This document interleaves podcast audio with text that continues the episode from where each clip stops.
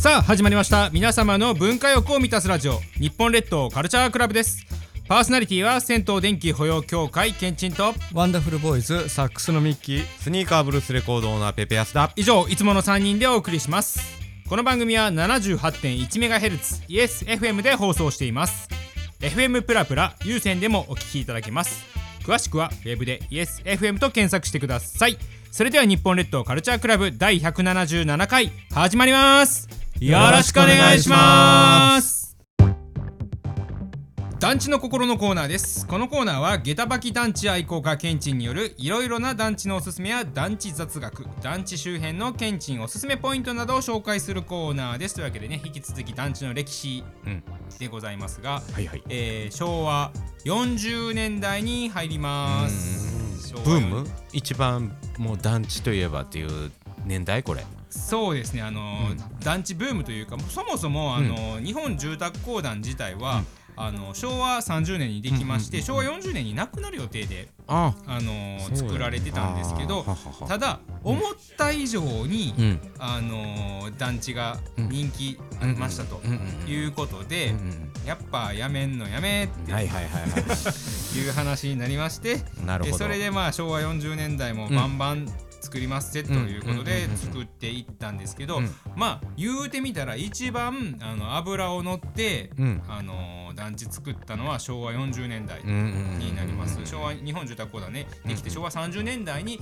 こう模索していったんですね。スターハウスとかいろいろな形を模索していく中で、うんうん。2DK とか、その、えーステンレスの流し台とかいろいろが確立しました、もうあとは標準化やって、なって標準化できたのが昭和40年代うんということで。で合わせまして、えーニュータウンですね。千里ニュータウンとか。ああはいはいえっといろんなニュータウン計画もうんうんたくさんだから形が決まったからうんその形をうんえーたくさん作っていくと。はいはい。あの形ね。そうですね。あのうん。長方形のあの 洋館型っていう形なんですけどあの形のえー団地がたくさん作られていくという形になります。でさらに合わせまして、あの昭和30年代に、うん。えー、とこう郊外でたくさんの5階建ての団地も作っていたんですけど都心部ですね。はいはい。都心部にこう便利なところで下駄履き団地を作ったんですけど下駄履き団地が結局その1個ずつ作らなければいけないので、うん。あのー要はまとまって数が供給できない。でも都心部は結構団地が人気ですよということでそれを解消しようというさまざまな模索がされてるんですね。ほうほう。で昭和、えー30年代後半に地区市街地住宅っていうのをまず作りましょうと。地区って何地区、えー、と今まではあ1個ずつで点だったんですけどえーともう地区で作りましょうということで東京で言ったら有名なのが青山地区で関西はえー谷町地区あとは三鷹駅前地区とかその辺が全部地区市街地住宅っていう名前で、えー今まで点だったところを線で作りましょうと。いうことで複数の団地を作って、まあ、あの防火建築帯って呼ばれるねあのこう火事がこれ以上広がらないようにっていうことで作ったんですけど言うても点が線になっただけで、えーそんなにえー増えないと。いうことで、最終手段が、えーその後見つかったので地区市街地住宅あんまり作られなかったんですよ。はいはいはい。地区市街地住宅はほんまにあの手で数えれるぐらいしか作られなくて次に面開発市街地住宅っていう面になりました。その町、はい。町町作りみたいな感じってこと？そうです。ね町づくりっていうかねあのでっかい土地が手に入ったんですよ。でっかい土地がね町の中にね昔いっぱいあったんですよ。何やと思います？うんなんやと思います？はい。えー、池。池じゃない。あ池じゃない。沼。沼でもない。あ沼でもない。町の真ん中にあった。沼はね多分あったらね。畑畑か。いや畑でも。ないえ畑はもう言うても東東京のね都心部とかすでにあんまりなくなってたなくなってた。ミキさんわかります？軍事施設。あまあ近い。もう軍事施設ほぼ丸に近い感じですね。あの答えはね工場です。うーん。あうん。あの町の中に昔ね工場いっぱいあったんですよ。あれや。あのーなベルファベルファもそうですねあのー町の中にあった工場が逆に人がいっぱい町の中に住むことになったので工場郊外も結構激しいと。いう話になって工場郊外が、えーこうなんていうんですかねその、ん外に出せてかつ人がいっぱい住める最高やんこの形っていうのが面開発市街地住宅ですね。確かに、はいあのー今でもやってますよね。そうです。だからそのね逆に言うと今民間でもそういうのやってるんですけどその形をあの礎を作ったのは講談なんですねやっぱり。大体マンション建ってるよね元工場そうそうそうそう、うんその大体その元工場マンション建ってるよねっていうのを確立したのは公団のこの面会初市街地住宅っていう形なんですね。まあスーパーとね。そうですね。なんかその辺も一体でね。だからそのあでも一体で作るっていうのは団地の作り方なんでうん団地の作り方を作ってかつ高層化って言ってうん今まで5階建てだったところをえーまあ10階とか14階建ての団地を作ると。いうことでどんどんどんどん油乗りまくりのうん昭和40年代だったんですけど。昭和45年のこう万博あたりで若干暗雲が、あそうなん？はい、万博がはい。なんかこうあったってこと？あの千里ニュータウンってことだよね。千里ニュータウンはもうでも昭和30年代後半から作られてて。だから要するに万博のためのそうですね。ででででできてほんでまあすごい完璧やんって言ってた時にうんが立ち込めてあオイルショックや。オイルショックもあるんですけどもうちょっとそれは次回に。ちょっとこの話し始めたら長くなるからここから難しいなっていうので次回に期待ということでねはいというわけであの引き続き団地の歴史進めていきたいと思いますのでよろしくお願いいたします。団地は日本の原風景だ。以上団地の心のコーナーでした。アウトドアショップ探訪のコーナーです。略して ODST このコーナーではアウトドア製品にハマっているミッキーさんによる実際に訪問したアウトドアショップの個人的解釈を含めた紹介をするコーナーです。というわけでねはい、今日は第7回でして、ようやくグランフロントをお卒業しまして。卒業。G GFO 卒業。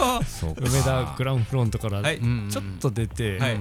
キュッて曲がったら、はい。はいヨドバシカメラがあります。はい。あーヨドバシね。あるある。みんな大好きヨドバシカメラ。そうなんですよ、そのヨドバシカメラの横に新しくリンクス梅田っていう新しいはいはいはいはい。またビルができてるんですけど、うんうんうんうんうんまあそちらの2階に今日は。ここお邪こもい魔しました。ここもいっぱいアウトドアショップあるような気がする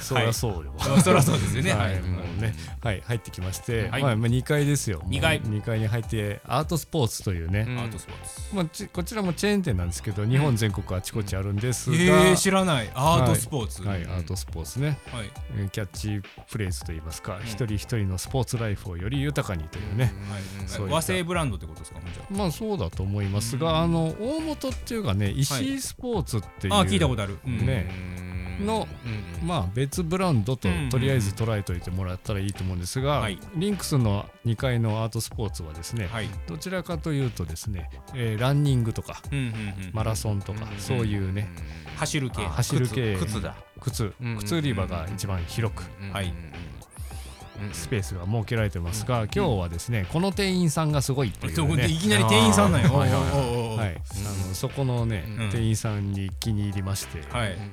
まああミッキーミッ完全にキーさんがお気に入りなんですね。はい、偶然行って、なんか変な人いると思ったらやっぱり変な人やったっていう、この場合の変な人はもう僕にとっての面白い人なんですけれど、あの靴のインソールを探しに行ったんですよ、中敷きね。中敷きね、そしたら、あの僕インソール専門なんですっていきなり言われまして、うん専門なんや。あのなんかどっかの電気風呂専門ですみたいなです。そういう人の空気を感じまして、こいつはやべえとやべえですねまあ、パーソナルフィットガイダンスということでですね、い、きなり、まあ、とりあえず座ってくださいと言われて、うん。靴脱いで、うん。でお客様の足って言ってこう触られまして、で「ああ大体分かりました」って言われて、わかるんや。あの理科の実験とかであった骨あるじゃないですかはいはいはい骸骨。はいはいはいあれの足首だけモデルが出てきましてうんあのその骨で説明してくれるんです。うん。うんうんこういう足やっていうことそうそうねそう。で僕の足がどうなってるかっていう。でそれでいろいろありまして、まあインソール入れて、うん。ちょっと歩いてくださいってこのまままっすぐっつって歩かされまして、うん。でその最中この有馬さんという方がね、はいはい。チェゲラーしてるじゃないですかめちゃくちゃ見てくるんですよ。めちゃ見てますでね僕がまっすぐ行って帰ってくるうん。ウォーキングするところで、もう僕の癖をいくつも当てるというね、うんこの感じ僕が電気風呂に入ってる時の感じにそっくりですよ。でしょ？なんか鑑定士されてる、鑑定士ですね。最中でしょ、まあね面白いですよこの人、で、もう時間かかってたらお客様いらっしゃらなかったら1時間ぐらいあのつきっきりですごいな。相談してくれてうん見てくれてはい、っていうね、まあ、この人面白いんでぜひ行ってほしいなっていう、うん、アートスポーツ。アートスポーツのね、有馬さん。有馬温泉の有馬さん。有馬温泉の有馬さんね。ね。うん。買いましたよ。あそれ。わかったわかった。インソールね。買いましたし、はい。その後もいろいろ足に困ってる人いたら連れて行きましたよ。おおえー。紹介つってあの LINE 交換したんですごいな LINE 交換。店員と LINE 交換。今日いますってあのね言っていなかったらちょっとまあまあまあまあまあそうですね。ちょっとあのシフト知りたいんで教えてください連絡先って言って。そんな有馬さんのいるアートスポーツあの靴もねいっぱいあるんですけれどまずはまあデザインだけじゃなくてうん。はい自分の足を知るところからっていう感じでした。インソール鑑定士や 何の資格もないんですけどねって言ってましたけどね。はいはいはい。ないやー電気風呂鑑定士みたいや。熱波師とかね。熱今波師。はいはい。何の資格もない。ただの素人ですけどめちゃくちゃ勉強してますやんっていうね。すごい人でしたので。わぜひぜひ頭の片隅に覚えておいてください、ーというわけで、えー今回の ODST は梅田リンクスリンクス梅田の2階アートスポーツでした。いかがでしたでしょうか？日本列島カルチャークラブでした。はい。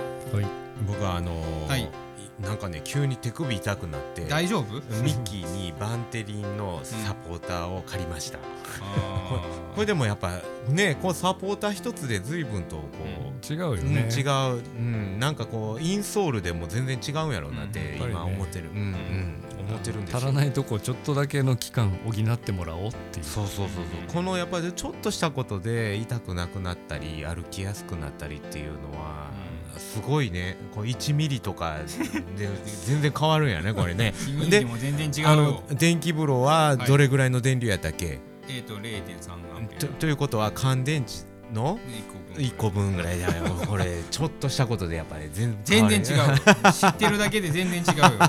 数字でちょっと説得力を増そうとしてる、大切ですからね数字というわけで、えーいかがでしたでしょうか？日本列島カルチャークラブでした。パーソナリティは銭湯電気保養協会ケンチンと。ワンダフルボーイズサックスのミッキー。スニーカーブルースレコードオーナーペペヤスだ。以上いつもの3人でお送りいたしました。また次回も聞いてくださいね。さよなら。さよなら